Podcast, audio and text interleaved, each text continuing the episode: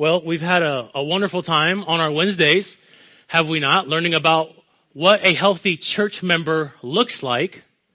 And I pray that many of you took those points, took those marks, and you now are applying them to your own lives. Mark Dever once said, or he said in his book, uh, uh, I forgot the name, but he said, We are living in an anti polity age. We are living in an anti polity age, perhaps more than any other time in church history. Mind you, human beings have not been fans of any authority but their own since the fall in Genesis 3. Nonetheless, this idea of government being bad has not kept itself from creeping into the church. Part of the reason why many Christians don't like government is because they've seen and also been victims of authority who abuse their power. Many of you are victims of being a part of churches where the pastors or elders abuse their power. As a result, the whole idea of government, church government, either doesn't sit right with Christians or they are totally disinterested in learning about their own church polity or church polity in general. Now, when I say church polity, this is another word for church government. I'm going to be using those words, those two words interchangeably, okay? So when I say church polity, I mean church government. When I say church government, I mean church polity. But in fact, the church, in fact, church government, that many will say now, is relative from church to church. So whatever the congregation wants as their type of church government, then that's the type of form of church government the church will have. Uh, some say, also say that there is no New Testament model for how the church should govern itself. What we see now in popular Christianity, and when I say popular Christianity, what I mean by that is the Christianity that you see on television, Uh, the Christianity that you see at your Target or Walmart bookstores, popular Christianity is no longer, our churches are, are no longer being defined by the type of church government or denomination that they have. Rather, people define themselves by what tribes they're in. So instead of being defined in the old days by what church government your church had or what denomination you're a part of, people are being defined by what tribes they're in. Instead of churches being defined as having a Baptist church polity or a Presbyterian church polity, people are defined by the tone of their preachers, the style of their church's music, and the general attire of their church. What used to separate one church from the other, what used to separate one member, one church member from the next church member, namely church government and the ordinances or sacraments, are not issues that people want to divide over nowadays. You know, those are the things that our grandmothers and grandpas used to divide over. Church government and, and baptism and the Lord's Supper. But the area of church government, your average church member either doesn't know about it or simply doesn't care. Friends, what happened to the doctrine of church government? What happened to the doctrine of church government? In our brand new series, we want to examine and we want to recover what biblical church government looks like. We examined for the past weeks on what a healthy church member looks like, but now we want to recover what a biblical church government looks like. What a God glorifying church government looks like. So I have a question for you. Suppose someone came up to you and they asked you, what type of church government does your church hold to? Suppose someone came up to you and they asked you, you go to Reformation Bible Church. You guys are a Baptist church. You guys are a Reformed church, confessional church. But what type of church government do you guys hold to? What would you say? The doctrine of the church is often neglected because many say, well, the church is simply the church. church government, well, that's, I don't know how we do it. You know, uh, some, somebody's in charge, but I just don't know who. You know, there's not much to either the doctrine of the church or church government itself. So the doctrine of, church, of the church itself takes the back seat to more important doctrinal issues, such as end times, when Jesus is coming back, right? Speaking in tongues, prophecy. You know, if we did a conference on speaking in tongues and prophecy, everybody would come. We did a, we did a conference on church government and ecclesiology, which is the doctrine of the church. I'm pretty sure nobody would come. Or baptism. Who should be baptized? Believers only, or should we baptize infants? As a result, as a result, church government is not something that's on the forefront of people's theological studies. How many of you have ever even studied the doctrine of church government by, by a hand, hand raise? Okay, good. Right. Mark, come on now. Uh, but the doctrine of church government is neglected, and people often forsake it. And it's at the, the, the backdrop or the background of their theological studies. I'll get to that later. Although the doctrine of church government should be at the forefront of every church member's theological studies. If you are a member of the church, you should know what type of church government, what type of church polity that your church holds to. Okay? So let's define what church government is. Okay? Let's define what is church government. And church government, or sometimes called church polity, is that branch of ecclesiology, which is the study of the church, that addresses the organizational structure of the church. That's a long definition. Let me say that one more time.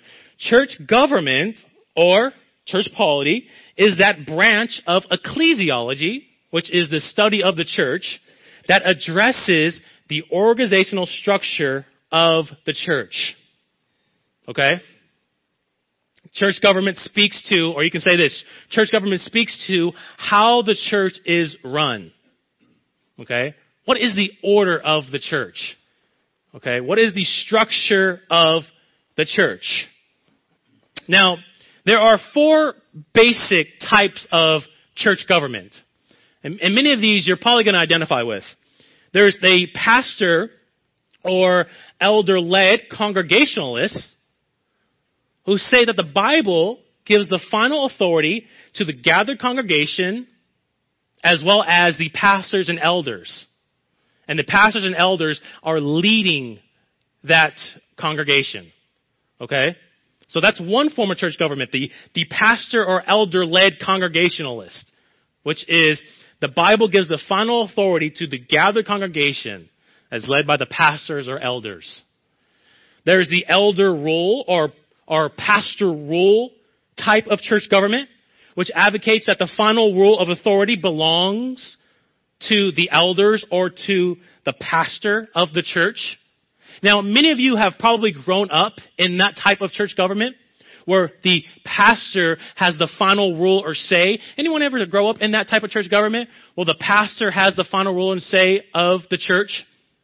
Mind you, I think that type of church government can be done well. However, I've seen in many cases that it's typically not. Okay? Pastors become big headed. And what happens is the congregation depends too much on the pastor. And the congregation has no say in matters of the church. It's whatever the pastor says goes. No matter how you feel, no matter if you like it or not. Right? It, it, it, actually moves more into, well, in my past experience, as well as pastors and Pastor John's, it moves more into a dictatorship. Okay? Rather than a biblical sound church government. There's also the Presbyterian form of church government, which gives the authority to the gatherings of elders over several churches, the presbytery. And then there's also, which many of you grew up in, the Episcopalian type of church government, which is held by Anglicans, Methodists, Roman Catholics, which gives the authority over to the bishop or pope. Okay? Which gives the authority to the bishop or pope. Now, if you're tracking with me, what is the one word that you see in all of these? It starts with an A. Authority. Who has the authority in the church? Okay? Is it the pope? Is it a bishop? Is it the presbytery? Is it the one pastor? Or is it the elders as well as the congregation? Which one is right? Which one is right? Now, with all these different types of church government, we have to ask, well, is church government even necessary? Is it even necessary that, that we study or we learn about the doctrine of church government?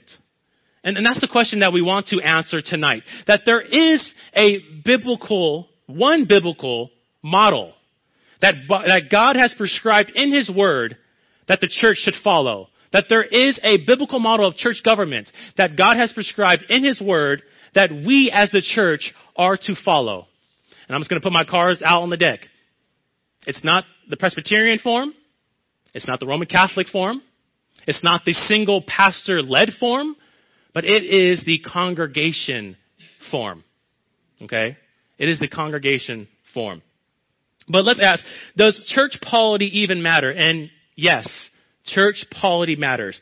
Because the difference between a local church and a group of Christians is nothing more or less than church polity.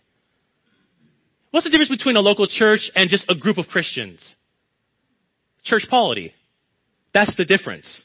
To argue for church polity is to argue for, and hear this, the existence of the local church. To argue for church polity is to argue for the existence of the local church. In simple terms, no polity, no church. No polity, you have no local church. No church government, no local church. And we see that in other areas as well in our lives, do we not? All organizations and or social groups possess some type of government. All of them. To be a people or to be a group in any sense whatsoever, uh, whether it be a nation state, whether it be an oil company, whether it be a chess club or, or maybe a, a high school clique, some criteria exists for distinguishing members from non-members. And that some rule or structure guides the behavior within the group. Right? Any, anytime we have a group or an organizational structure or an organization, there is some type of government that is there. You have it at your jobs. You do it in your house, right? When you, with your kids. We can say that the group's governmental rules is what constitutes a group as a group. Let me hear that. A group con- governmental rules is what forms, it's what makes up a group as a group. Okay? To put it another way, a group with no polity, with no governing structure, is not a group. With, a group with no polity, with no governing structure, is not a group. Friends, all you have is just a bunch of individuals. If there is no government, right? All that is to say this. Every local church has some type of church polity. Some way to constitute itself, to maintain a criteria for membership, and to make decisions. Why? Because the church's very existence depends in part on that polity. Those who argue against church polity, many of you who might look at me and give me those fa- those bored faces, you know, you want to go watch um, uh, Trump's speech again or Hillary's defeating speech again? Um, let me remind you that if you are disinterested in church polity, then you are, and you're saying that you're disinterested in God. Okay? Because church government is God ordained. It's in the Bible. And, the, and particularly the type of church government that we practice, I believe is the most God glorifying. Okay? So tonight, in our first, in our first lesson, I will not be teaching you particularly our form of church government. We're going to talk about that a little bit. Rather, I want to provide an apologetic for the topic of church government as a whole. Okay? And I, and I want to answer one question. Why is church government so important? Why is church government so important? And I have three reasons. Polity establishes the local church. Polity establishes the local church. Polity guards the gospel what? And who? Polity guards the gospel what? And who? And polity strengthens the church's witness. Polity strengthens the church's witness. So let me go one more time.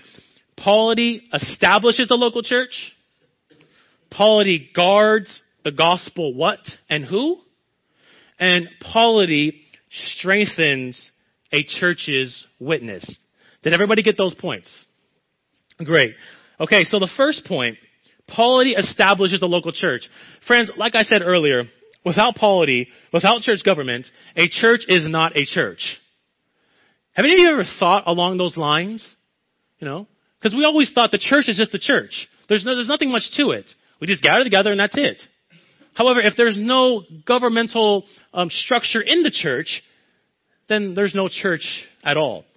Polity is what constitutes the local church as the local church. It's what makes up, it's, it's what forms the local church. To put it another way, and a more theological way, and you can write this down, polity provides the connection between the universal church and the visible church.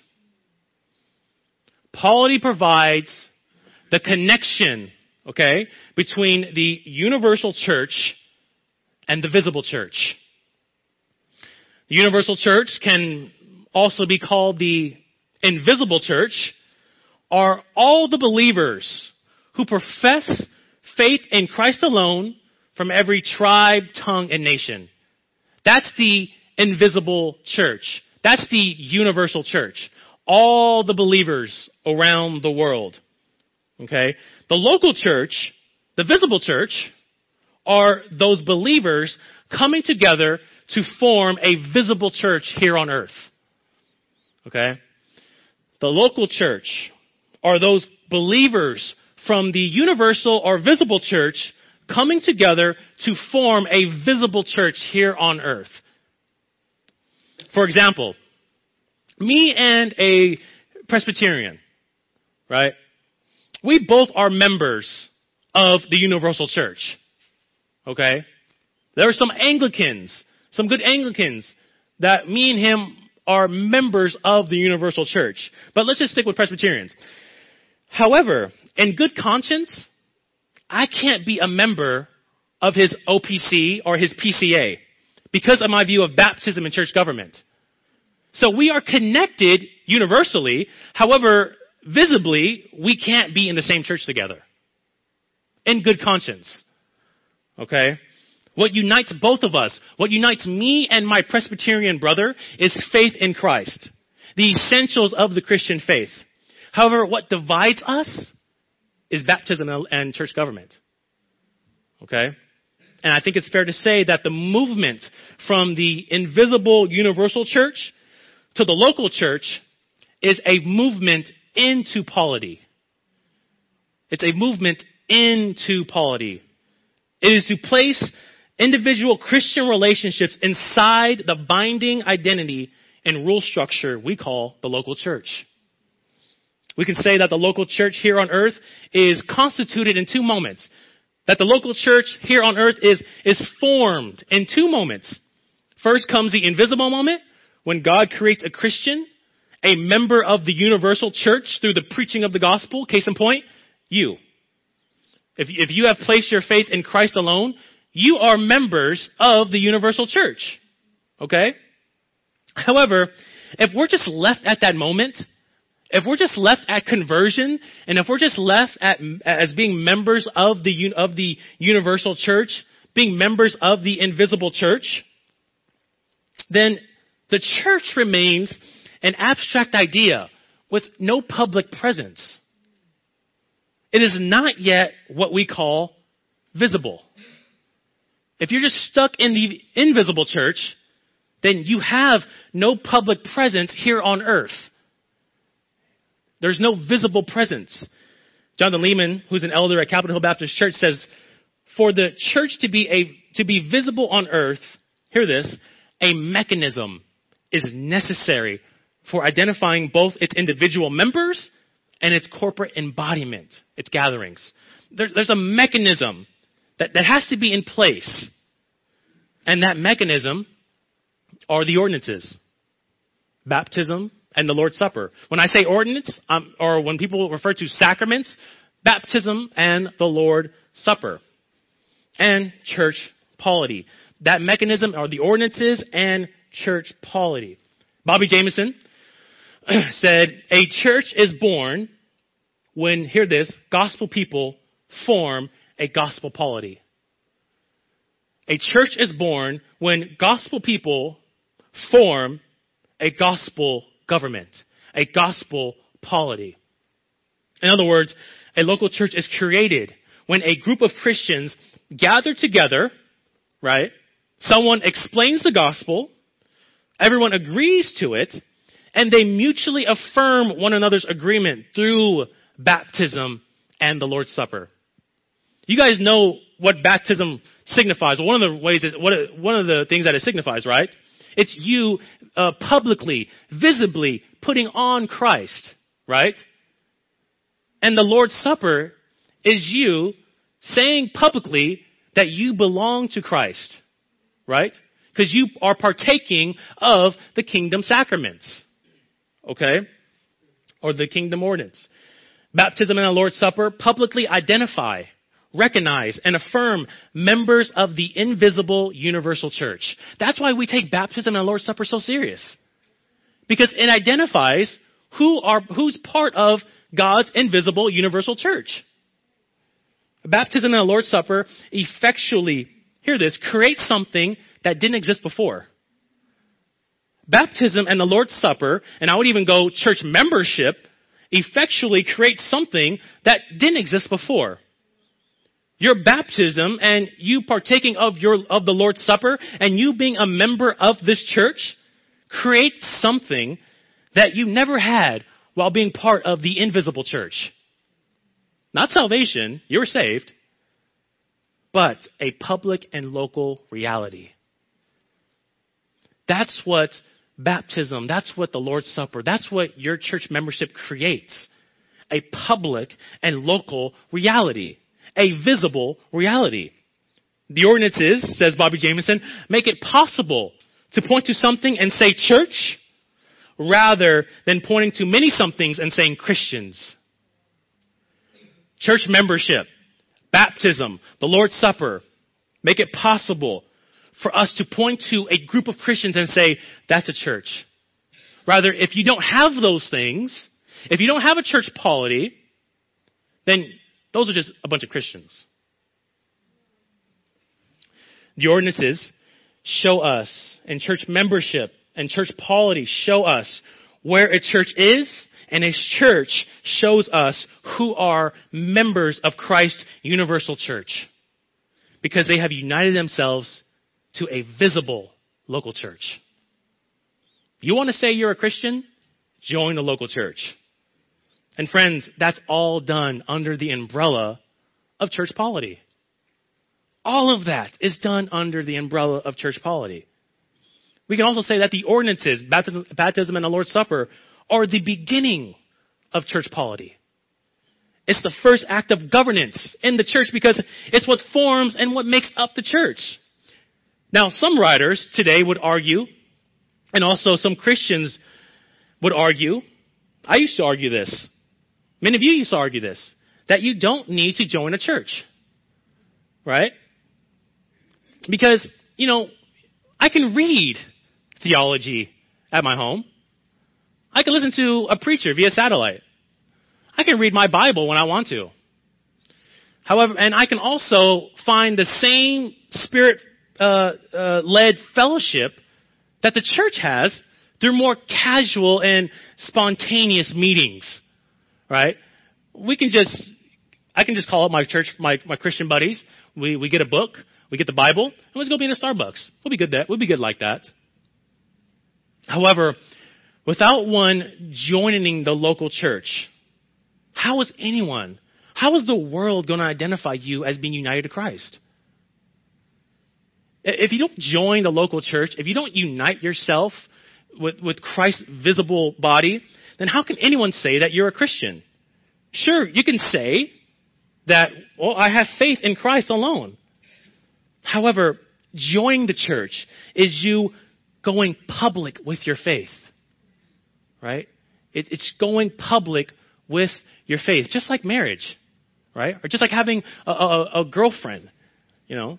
You can say that that's your girlfriend, but what that ring does is it's a symbol that you two are being united as one, right? You are, in, in a wedding, you are visibly showing that I belong to her and she belongs to me. Just like with the church. We join a local church, we're saying that we belong to Christ. We are on Christ's team, right? Coming under the authority of pastors and elders and coming under the uh, governance of the church visibly shows the world who you belong to. Guys, if you are a member of Reformation Bible Church, if you have come under this type of church polity, you're showing the world who you belong to. You belong to Christ. Friends, if all we did was just meet at this building and pastor came up here or Antonio, if he wouldn't be a pastor, if Antonio or John or myself came up here and preached the word uh, without any type of church polity, without any type of church order, then all we would be is just a bunch of Christians. You know, we would not have a church. Church polity establishes a local church, and baptism and the Lord's Supper help publicly identify the members of that local church. Let's just imagine, for instance, that there is no church polity. Just think if there is no church government, there would be no church discipline. Right? There would be no elders, no deacons, no pastors, no Lord's Supper, no baptism, no congregation. You can do all those things. However, all of that is meant to be done in the context of the local church. And without church government, those things do not exist. None of those things exist. So, friends, is church government important? Yes. Church polity is, is not something that we should neglect because without polity, we have no local church. Church government is the connection between the invisible church and the visible church. Therefore, we can say that church government establishes the local visible church. Let's move on to our second point, which is church polity guards the what and who of the gospel. Church polity guards the what and the who of the gospel. We can also say that church polity, and this is where we're gonna, I'm gonna show my cards a little bit on the type of church government that we all hold to. The government that, church, uh, church government that you all have practiced last members meeting. Church government guards the gospel message, guards what the gospel message is, and who the gospel believers are. So if you're taking notes, polity guards what the gospel message is and who the gospel believers are. Now, this is glorious. This is very, very glorious. That is to say, church order formally recognizes and marks off the what and the who of the gospel, and in doing so, protects the gospel people. If you have a right church polity, then not only is the gospel being protected, but members of this church, you're being protected as well. And mind you, the greatest protection you're ever going to need in life is against false doctrine and heresy. That is the number one protection that you need in this world is against false gospels. Because we can so easily be deceived. But let's take two examples of this. And where we see polity's gospel recognizing and gospel protecting work, we first see in Matthew 16. And let's just turn there. Let's just do a little, a little Bible reading. Let's open up our Bibles for a moment. Matthew 16. Jesus comes to his disciples, and we see in verse 13, he says, Who do people say that the Son of Man is? And they said, some say John the Baptist, others say Elijah, and others say Jeremiah, or one of the prophets. He said to them, But who do you say that I am? Simon Peter replied, You are the Christ, the Son of the living God.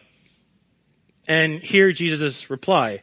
And Jesus answered him, Blessed are you, Simon Barjona, for flesh and blood has, has not revealed this to you, but my Father who is in heaven. And I tell you, you are Peter, and on this rock I will build my church, and the gates of hell shall not prevail against it. I will give you the keys of the kingdom, and whatever you bind on earth shall be bound in heaven, and whatever you loose on earth shall be loosed in heaven.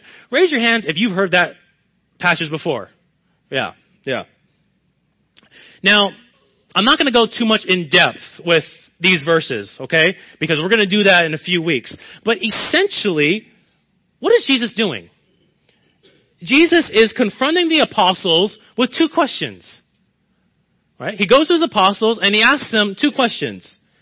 What is the right confession? Who am I? Right? And which one of you knows it? Who is the right, what is the right confession? And which one of you knows it?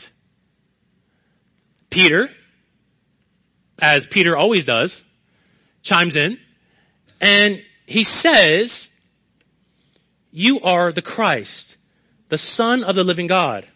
Now, Jesus at this point has two options, right?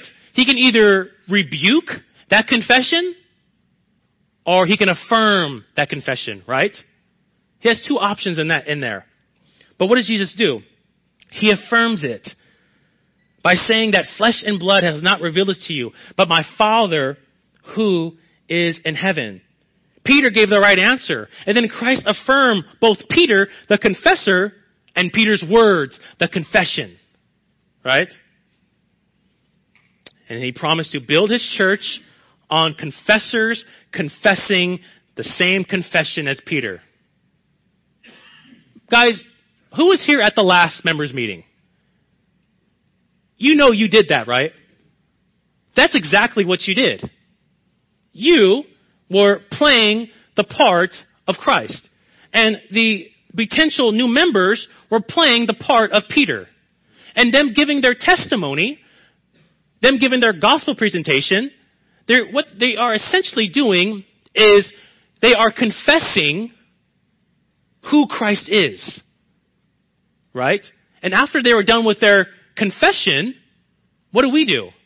We had two choices as Christ did.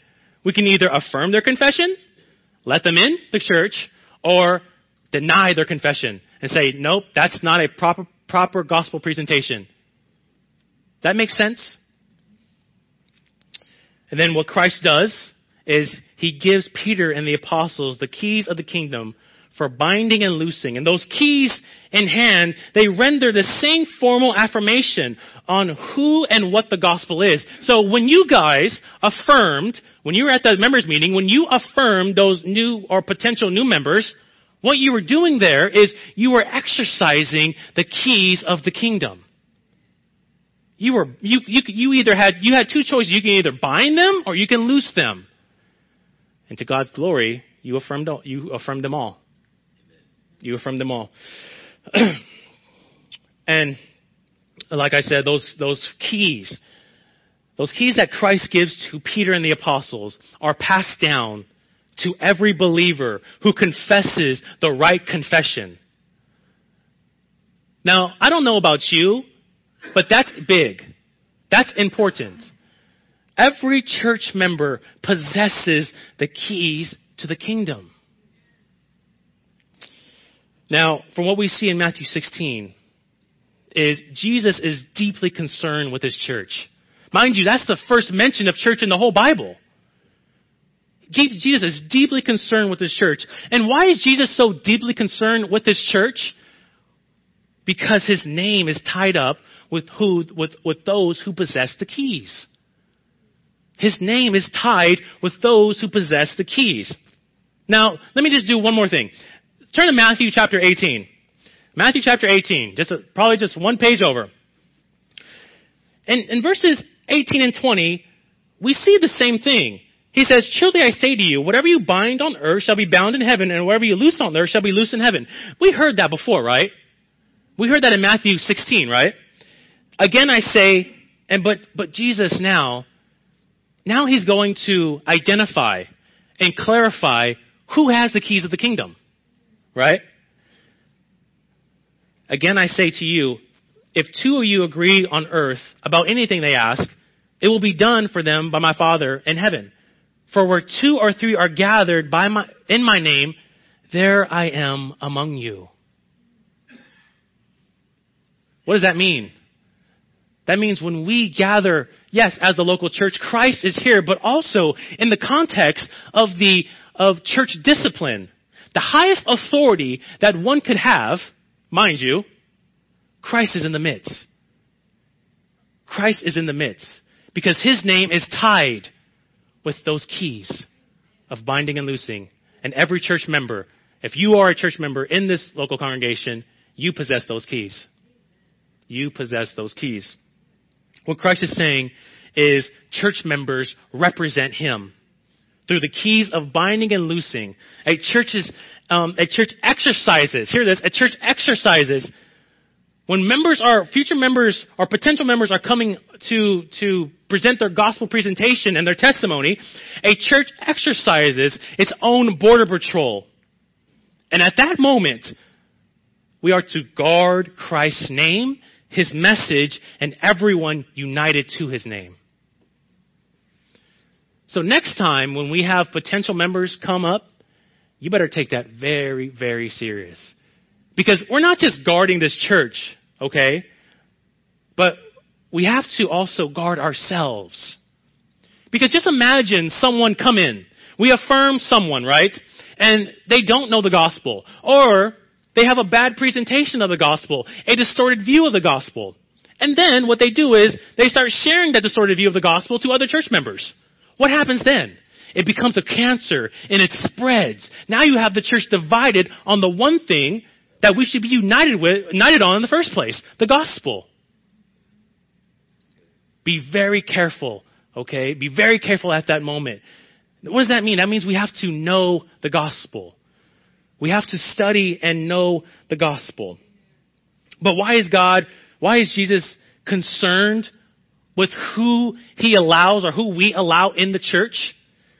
Because God is utterly, utterly concerned with his own name and reputation. God is concerned with his own name and reputation. That's why it's so important for us to know the gospel and know who we allow in the church. Christ has authorized churches to wield the keys of the kingdom. That means every church member has a responsibility to know the gospel because Christ has given you the task. He has given you, small o, the office. He has given you the responsibility of affirming gospel citizens and rejecting gospel citizens. That's not, that's for, only for me to know the gospel or, or Pastor Antonio or Pastor John to know the gospel is not fair to the church. That's just, that's not my job. Me only to know the gospel or the other elders. Friends, each one of you have a responsibility to know the gospel. Why? Because each one of you, if you're a member of Reformation Bible Church, hold a small o office. Isn't that wonderful? Isn't that glorious? Isn't that great?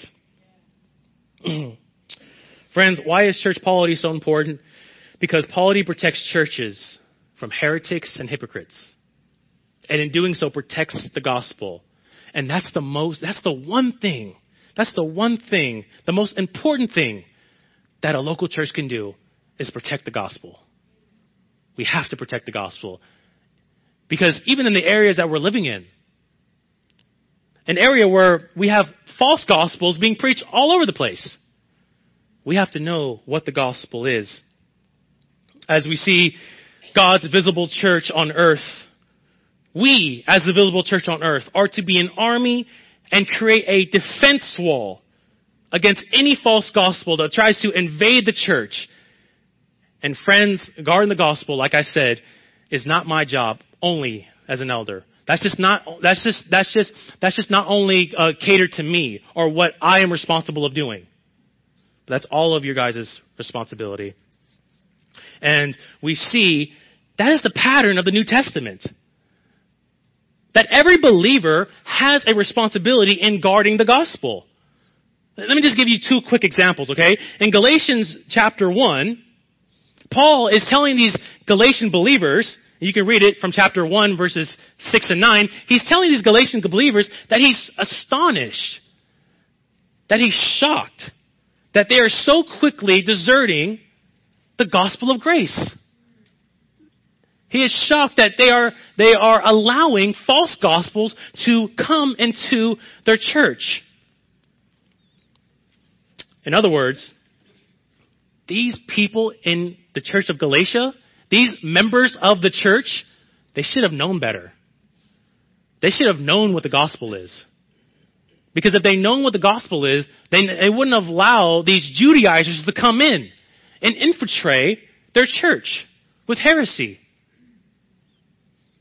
Paul assumes that the churches in Galatia should be able to discern the difference between a true gospel and a false gospel. And if a false gospel is being presented, then they should rebuke it.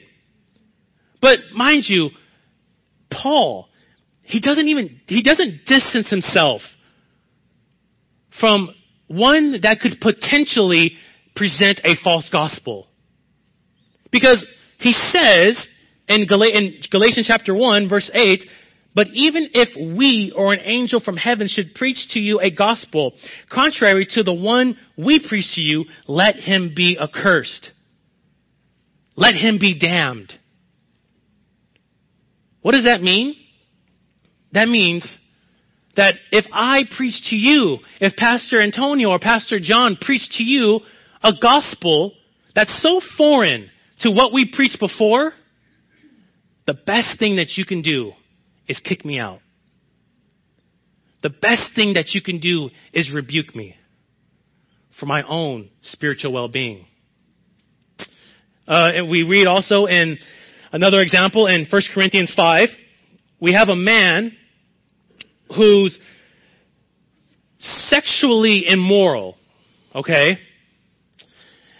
And from what we see in 1 Corinthians 5, you can read it from verses 1 through 13, that Paul assumed and he thought that the, that the, the, the church in Corinth should be able to recognize a life that was morally out of step with the gospel. He says, it is actually reported that there is sexually immorality among you, and of a kind that is not tolerated among pagans. For a man has his father's wife. That's just sick. And you are arrogant. Ought you not rather to mourn? Let him who has done this be removed from among you. Okay?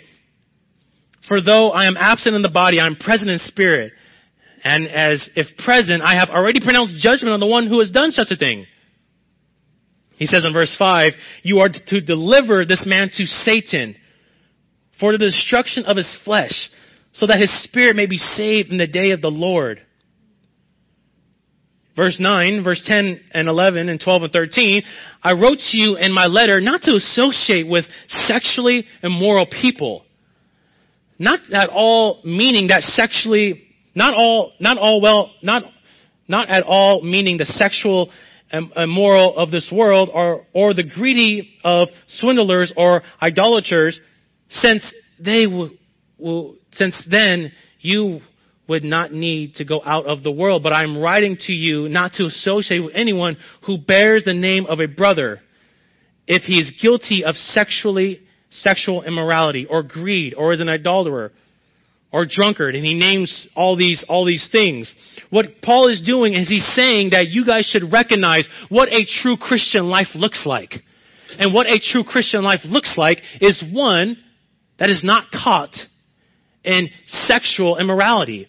Furthermore, what a church looks like is not people who wink at other people's sin. What a true church looks like are believers who do not tolerate people who are living openly in sin. And Paul says, you need to kick that person out. Not, not because it's mean, because it's good for their soul so that the Spirit may move in their lives and God may open their hearts. He gave them some advice and he gave them a warning to do so to remove them. However, it was up to the church to take heed to such warning. So what we see in Galatians and what we see in 1 Corinthians, that Paul was counting on these churches to act authoritatively, to protect the gospel and its witness and the lives of the saints. In other words, Paul was expecting them to exercise their polity. Paul was expecting these churches, the church in Corinth and the church in Galatia, to exercise their church polity. Just as, just like we as elders expect you members to exercise your polity when it's time to. So friends, when we think about what we've been looking or learning about in the past weeks about what a healthy church member looks like, I can say that I see a lot of fruit from those messages in your guys' lives. After church and before church, uh, many of you are talking to one another. Many of you are loving one another. Many of you are truly trying to be a model of what a healthy church member looks like. Many of you are going out of your way to talk to people who you never talked to. However, don't neglect the other responsibility that you have as a church member. Yes, is to love your fellow brothers and sisters in Christ, but also is to know the gospel in order that you may protect that brother and sister in Christ from false gospels. We got the love thing down right. Now let's get our gospel presentation down right. Sure, you can, sure, when someone presents to you the gospel, it's one thing to say, yes, that's a good gospel presentation. I affirm that. But it's another thing for you to present that gospel presentation. Know the gospel. Know the gospel because, friends, your life, as well as, as well as mine and the rest of your brothers and sisters in Christ, spiritual lives, depend on it. Okay? Depend on it. Now let's look at the last point, which is church polity protects the church's witness. Church polity protects the church's witness. Um, since every church member's responsibility is to know and protect the gospel, then the church is to be viewed the way God intended it to be. Right? Since every church member's responsibility is to know the gospel and to guard the gospel, then the church is to be viewed the way God intended it to be. A group of believers, a group of believers only who display His character and glory before the entire world. When one looks at the church, when the world looks at the church, what do they see? Sadly, they see the exact image of themselves. The style of music uh, the church plays sounds identical to the world's. The crazy clothes some church members wear look exactly like the world's. Some of the language that the church uses sounds just like the world's. The things that the preachers preach are nothing more or less than a motivational speech that they can hear somewhere in the world. The church nowadays wants to identify itself so much with the world. Some churches have even have even said that they they have to have two types of services. One contemporary and one traditional. Friends, there is nowhere in scripture nowhere in scripture does it say that the church is to be like the world. In fact, the church is meant to be the exact opposite of what the world looks like. When the world looks at the church, they're to see something so foreign, so unlike the world that they live in. That's why we're so weird to the world. Right? That's why it's hard for some of us to even hold a conversation with our non-safe friends. Right? And friends, that's okay. Because God, that's how God intended His church to be. The local church is to be, and hear this. If you don't get anything out tonight, hear this. The local church is to be for Christians heaven on earth. What God has, and what God has given us in church government, particularly congregationalism, is a foretaste of heaven. What, what God has given us in church polity is to be a foretaste of heaven. We could say that the local church is to be a spiritual fortress to God's people. A place of refuge and safety from the world's vices and influences. You know, church member, when you come to church Sundays and Wednesdays, and when you interact with your fellow church members, and then when you sit down and when you feast on God's Word, and you, when you partake of the Lord's Supper, when you worship Christ in song, mind you, that's something that we all do together. Okay? This and, and, and your own isolation worship, that's not worship. When you come to church, you are corporately worshiping God. We all sing to God. Okay? But when you, when we worship Christ in song, you are receiving the closest taste of heaven. You are tasting the closest thing to heaven that you will ever taste, that you will ever receive. When the world sees a local church, they are to see the love that the church members have toward one another is so unlike anything that they have ever encountered. Friends, church is not something that we just say, oh man, I gotta go to church. Church is the very apex, is the very highlight of our week. We look forward to feasting on God's word. We look forward to being among the saints and lifting our voices to heaven. And sadly, churches that are influenced by the world hurt its own witness. And it hurts our witness as well. Because they're saying we identify ourselves more with the world than Christ. We care more about the world says and how the world views us than what Christ has prescribed in his world, word and how he will judge us. Friends, we have to ask though, how does this relate to church government? How does our witness, how does our church polity relate to our witness to the world? The answer is this. A good church polity strengthens a church's witness because of the way each church member and its leaders cares, loves, and protects each other. A good church polity strengthens a church's witness because of the way each member and its leaders cares, loves, and protects each other. A good church polity, a good church, a good church government strengthens a church's witness by who they allow to be baptized and partake of the Lord's Supper. When a good church polity is in place, then the church, hear this, visibly reflects the invisible God whom they serve. When a good church polity, when a God glorifying polity is in place, then it reflects, the church visibly reflects the invisible God whom they worship.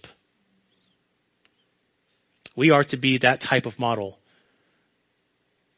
Each member cares if Sister Susie or Brother Bob knows the gospel, reads the word, is praying daily, is mortifying the flesh, is living a life of daily repentance and fruit bearing. And friends, a good church polity establishes all of that. Again, though, if you don't care about church government, if you leave here and if you say, ah, that didn't mean anything, then ultimately what you're saying is you don't care who you allow in your church. If you say that you don't care about church government, then you're saying that you don't care who gets baptized and who partakes of the Lord's Supper. Both, we believe, are reserved for believers only. The people, the, only the kingdom people receive the kingdom ordinances. Right? If you don't care about church government, then ultimately what you're saying is you don't care about the gospel. Because part of the, part of what helps preserve the gospel from one generation to another from one generation to the next is church polity. Is church polity. Church members who are here and non-church members, you should care about church polity. You should care about what your local church looks like. Friends, we are living in darkness. Are we not? Mind you, the world has been living in darkness since Genesis 3. You know, um, we are living in difficult times, but it's not some new development. We've been living in difficult times since Genesis 3. However, God is so good. God is so glorious. He is so grand. He has decreed everything. He is establishing and setting up churches that would be lights for His people all across the world. and good church polity only helps brighten that light even more. So, in conclusion, does church polity matter? Yes. It matters because it establishes a local church. It matters because it guards the gospel and the people of the gospel. And it matters because it strengthens a church's witness. Let's pray. Thank you, Father, for this wonderful time. Uh, I pray that that made sense. I pray that your people were blessed and edified by that and they start taking seriously the type of church government that their particular church holds to, which is congregationalism. Lord, thank you for this wonderful time. And Holy Spirit, help us, guide us in all truth. In your name we pray. Amen.